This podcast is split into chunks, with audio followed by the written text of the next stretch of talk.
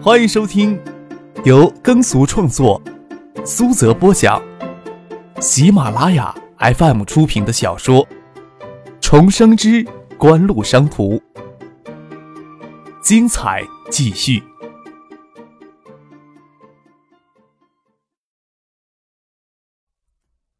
第四百七十九集。萧守耀没有将百人计划拿出来大肆宣传，但是市里知道这个百人计划的重要意义，招揽的都是国内紧缺或者根本就没有中高级研发人才。随刘志成到建业来参加晶圆厂项目的中高级工程技术人员，其分量之重那就更不用说了。就算张克朝市里伸手白要那块地，为百人计划的中高级研发人员与中兴微星的海外工程技术人员建住宅，市里都会支持。不过。葛明德对内地的官场不甚熟悉，还有一层担忧。湖滨那块建高档住宅，打足了也就两三百亩，但是怎么样才能让市里同意呢？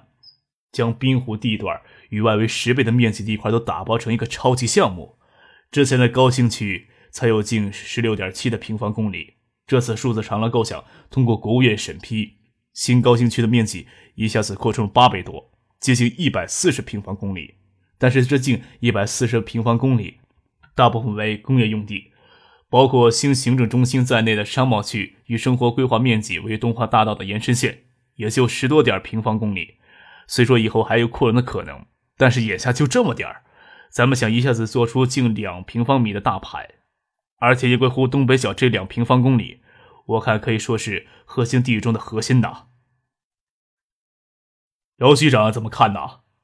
邵志刚问姚文胜：“要是有可能的话，市里还是希望整块开发的，毕竟在整体规划上、建设上有更大的优势。我是这么想的。”姚文胜对罗军、王维军的心理态度很清楚。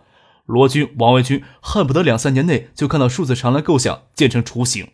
锦湖的这个计划能不能讨罗军、王维军的喜欢，姚文胜心里怎么会不清楚呢？当然，这么大一块肥肉。肯定会有其他人来争。张克刚才那番话才是决定胜负的关键。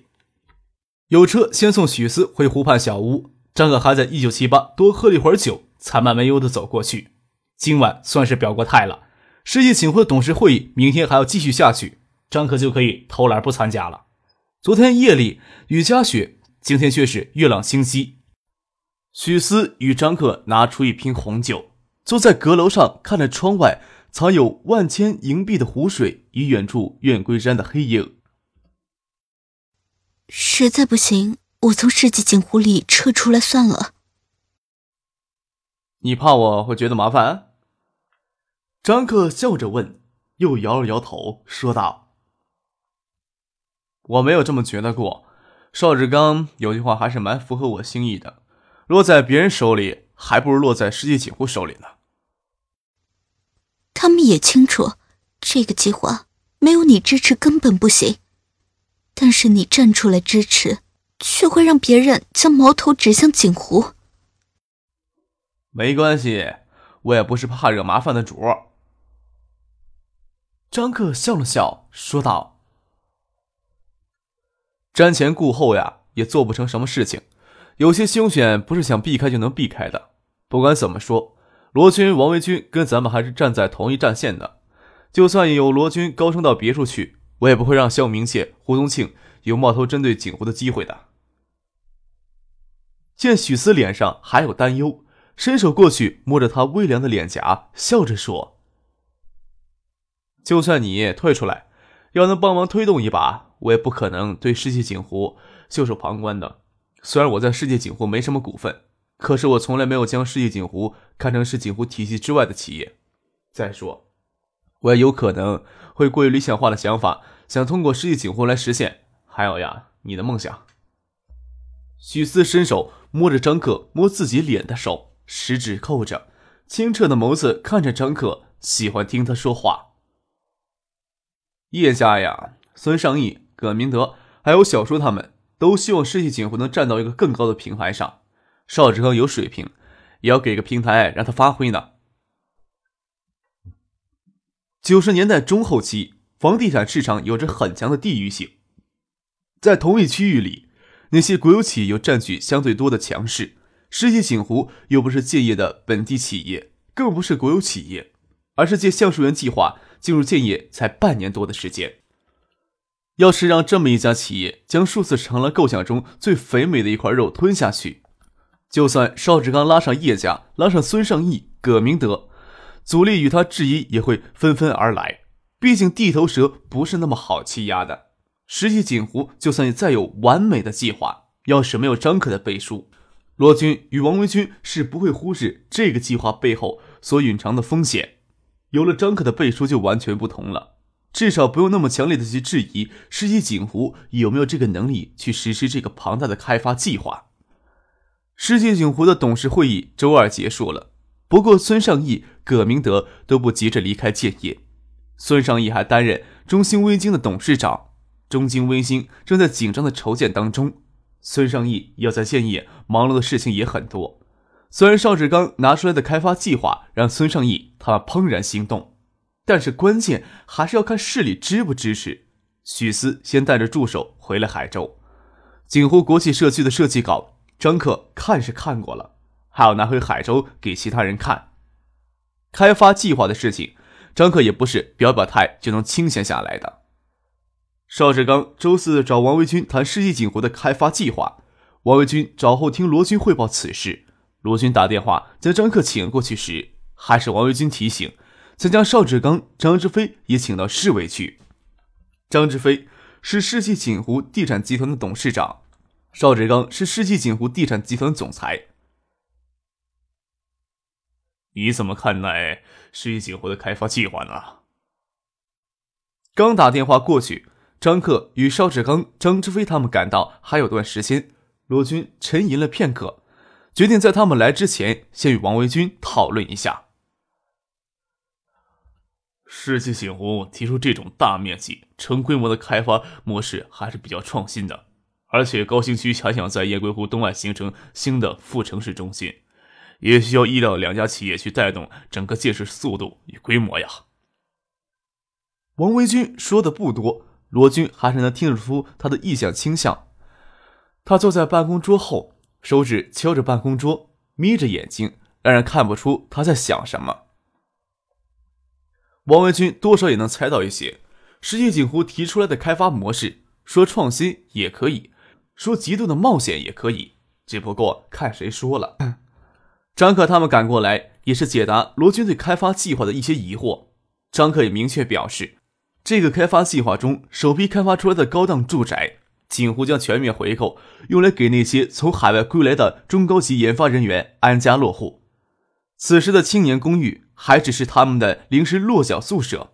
这些中高级的研发人员从海外归来，大多数都要拖家带口，在海外的家人也会很快到建业来团聚，为他们解决生活后顾之忧，是锦湖与建业市政府的共同承诺。就像这次高新区准备联合锦湖与其他企业成立一个鼓励海外留学人员回国创业的基金，为这些海归人员解决生活上的后顾之忧，是最基本的条件。张克与邵志刚还有小叔张之飞详细的解释了罗军、王维军的疑点。罗军沉吟了片刻，说道：“这个计划呀，还要拿到常委会上去讨论呢。项目太大，而且房地产开发是相对较敏感的产业，可能会迎来较多的非议与质疑。罗军也不能一言决定。罗军也没有明确表示他是支持还是反对。”关键还是要看其他常委对这项开发计划的反应强烈程度了。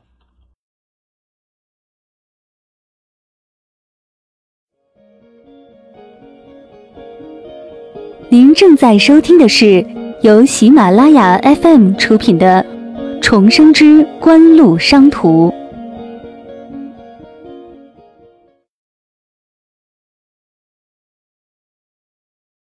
要是肖明建撕破脸皮跟罗军唱反调，罗军也不能硬着头皮支持这项开发计划，估计反对的声音不会小。张克无所谓，邵志刚与张志飞也没有奢望罗军光着膀子跳出来支持他们。罗军、王维军晚上都有应酬，他们就先告辞离开。在车上，张志飞多少有些前途未卜的忐忑，说道：“市里的几个人，是不是抓紧时间再拜访一下呢？”决定大局转进建业之后，特别是橡树园计划正式启动以后，张可绝对不会愚昧到以为将所有的希望都寄托在罗军、王维军两人身上就是可以的。官场规则很简单，不在圈子内就在圈子外。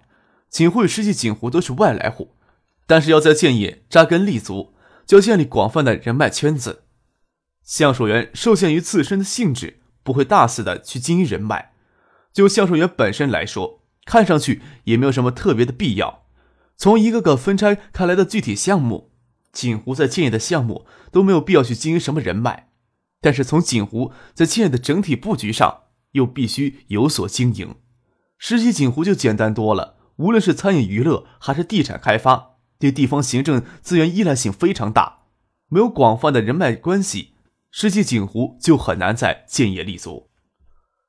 像叶家、孙尚义家在建业都有不错的人脉，但是这些人脉是分散的，不能有效的形成一个圈子，影响力就给大大的削弱了。这方面的工作，小叔张之飞就一直在做，也不是说除了罗军、王军之外，再没有支持的声音。这也是张可不会对世纪锦湖袖手旁观的原因之一。在建业围绕世纪锦湖建立广泛的人脉圈子，相对要容易得多。世纪锦湖是锦湖体系的重要补充。虽然张可坚持不对世纪锦湖持股，由于小叔与许思的缘故，张可也没有必要再直接对世纪锦湖持股了。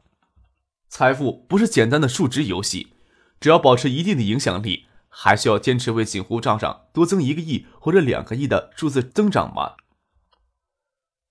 罗军想要什么呀？除了王维军之外，常委市里边肯定还有人知道。张可没有否定小叔的建议，又说道：“又到年底了呀，各年一地的经济统计数字很快就会出台了。小树能不能找一个报社，先写一下关于这方面的预测文章？”不错，这方面的文章呀，要好好夸一下罗勋领导有方。邵志刚明白张克想做什么。受东南亚金融风暴的影响，出口企业严重受挫，大量销往国际市场的商品转销国内，已经有了通货紧缩的趋势。对于地方政府官员来说，最关键的经济数据，投资额增长，很多地区今年可能都是负数。对那些零投资额甚至负数的城市，建设的经济建设就熠熠生辉。这些当然要归到罗军正确领导之名的名下。邵志刚又问道。是不是还要将明年的经济状况预测的更严重一些？电视媒体也可以造势呀。支持世纪锦湖实施这个计划，明年就可以为建业房地产业直接增到六到八亿的投资。在投资增长很可能随时因为亚洲金融形势而恶化而停止的情况，每一个像世纪锦湖这样的大规模投资就显得尤为珍惜。罗军也可能将建业当成势头上一个跳板。王文军却没有罗军这么轻松。王文军几乎是以最快的速度走到了建业市常委副市长的位子上，还有两次超长的提拔，他的当然不会甘心就此停歇下来。王文军想要在仕途上有所突破，调去相对重要的地级市做一把手积累政绩，也是个不错的选择。但是有些机遇是可遇不可求的。另外一条路就是在建业扎扎实实打下根基，在建市跨出仕途上至关重要的一步。这些也决定了王文军与罗军两人对景湖态度有微妙不同。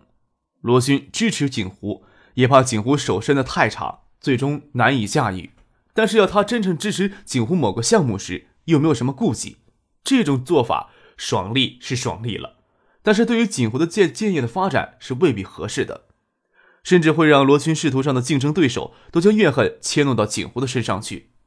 这种对景湖不利的影响，罗军心里也很清楚。他却不关心这些。王维军支持锦湖，则希望锦湖真正的在建业扎下根，日后好为援应，好相互间锦上添花。离开市委大楼，王维军坐车回了新浦。高新区的行政机构都在新浦，坐车穿过拥堵的市中心与小江大桥，少说也要半个小时才能赶到新浦。新的行政机构是要尽快的迁到雁归湖东岸。坐在车上，王维军在细思雁归湖东岸的副城市中心建设问题。虽然市规划局对雁归湖东岸建设新的副城市中心做出了大体的规划，但是目前建议的市里房地产开发情况，王维军心里也有数。大家都盯着市中心零星的繁华地段或者旧城改造项目，多是几十亩、上百亩的面积，而且都是单一的产品，要么就是商业建筑，要么是办公楼，要是住宅。新规划出的雁回湖东岸副城市中心，要按旧的规模去运作的话，差不多要分拆成一两百个单一的项目。等一两百个单一的项目参差不齐的建成之后，雁归湖副城市中心也就建起来了。只是不晓得要拖上多久。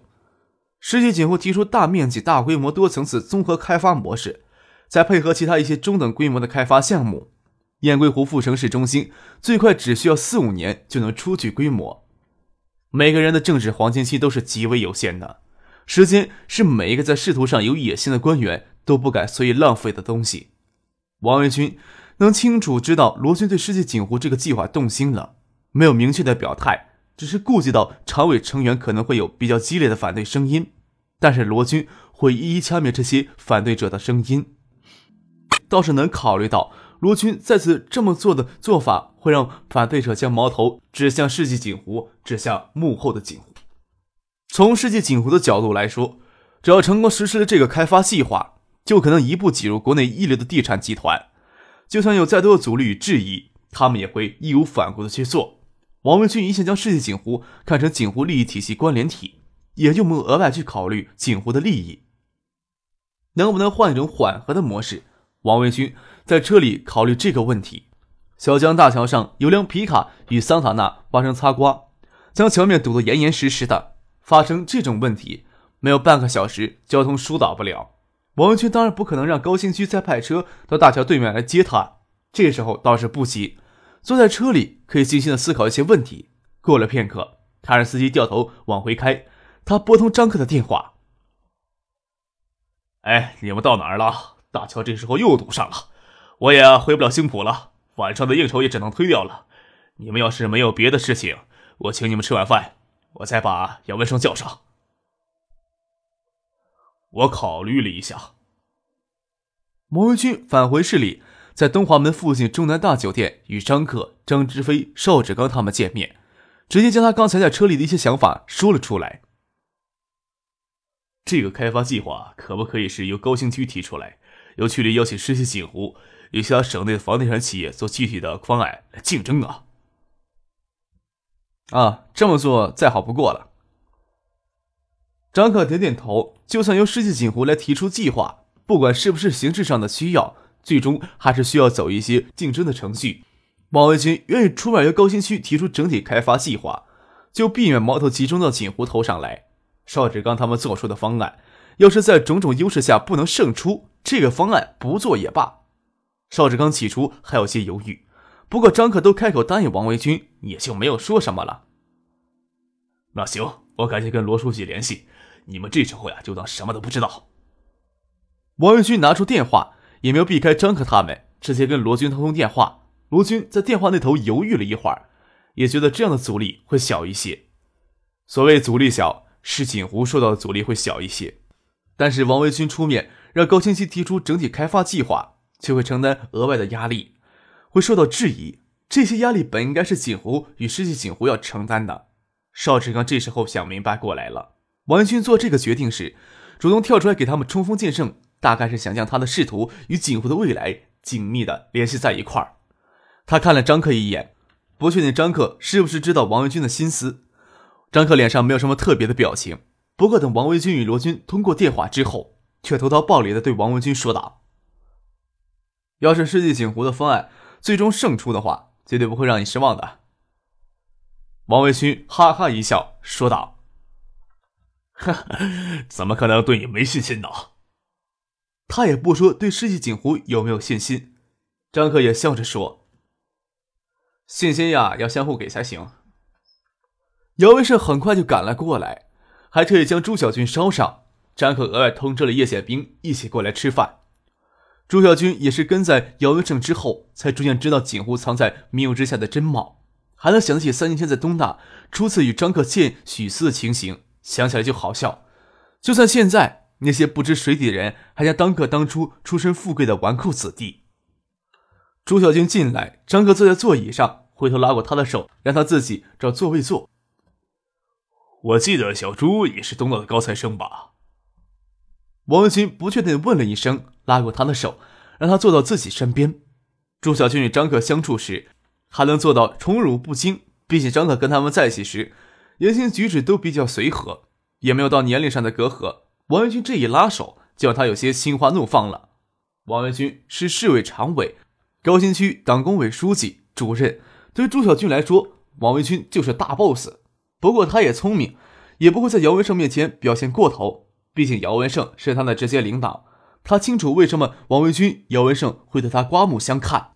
酣畅淋漓的痛饮之后，大家都带着七八分的醉意离开。张可还是跟小叔、邵志刚他们乘一部车离开。叶剑兵没有事儿，一起到他们车里，让司机开着那辆大皇冠跟在后面。